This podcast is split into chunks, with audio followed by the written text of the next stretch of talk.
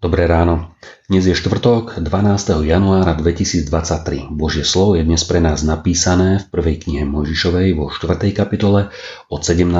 po 26. verš.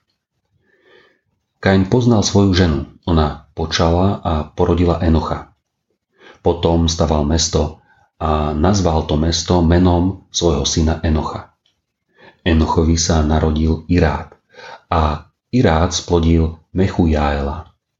Mechujael zasplodil Metušaela a Metušael splodil Lámecha. Lámech si vzal dve ženy.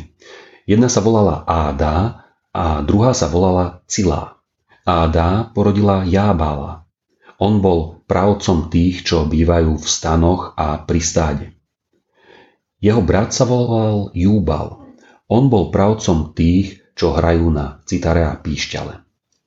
Cilá porodila Túbal Kaina, kováča rozličného bronzového a železného náčinia.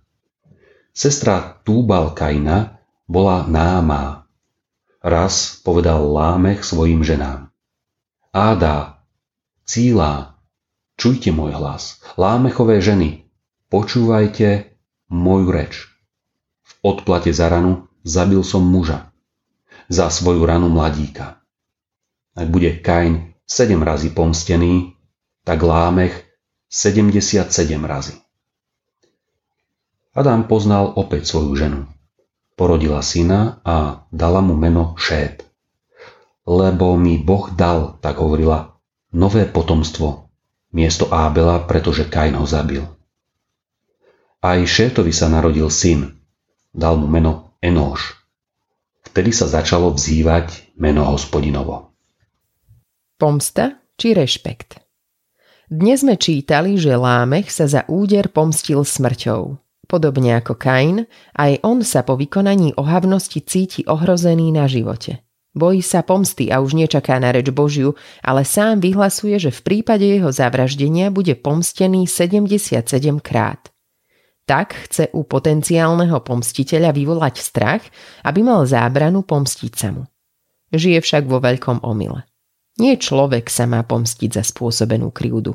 Túto moc má jedine Boh, ktorý dal človeku život. Nikto nemá právo zobrať meč z Božej ruky a vykonať súd spravodlivosti podľa svojho uváženia. Hospodin povedal, mne patrí pomsta, ja odplatím. My nemáme právo prisvojiť si to, čo nám nepatrí. Môžeme iba rešpektovať to, čo povedal pán.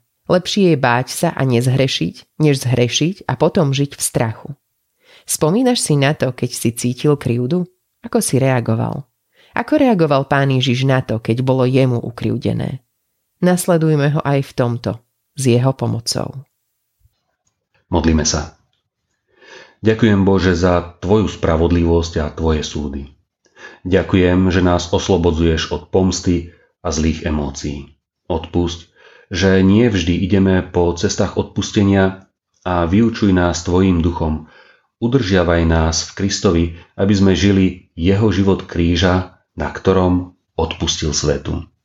Amen. Dnešné zamyslenie pripravil Michal Beláni. Vo svojich modlitbách pamätajme dnes na cirkevný zbor Devičie. Prajme vám požehnaný deň.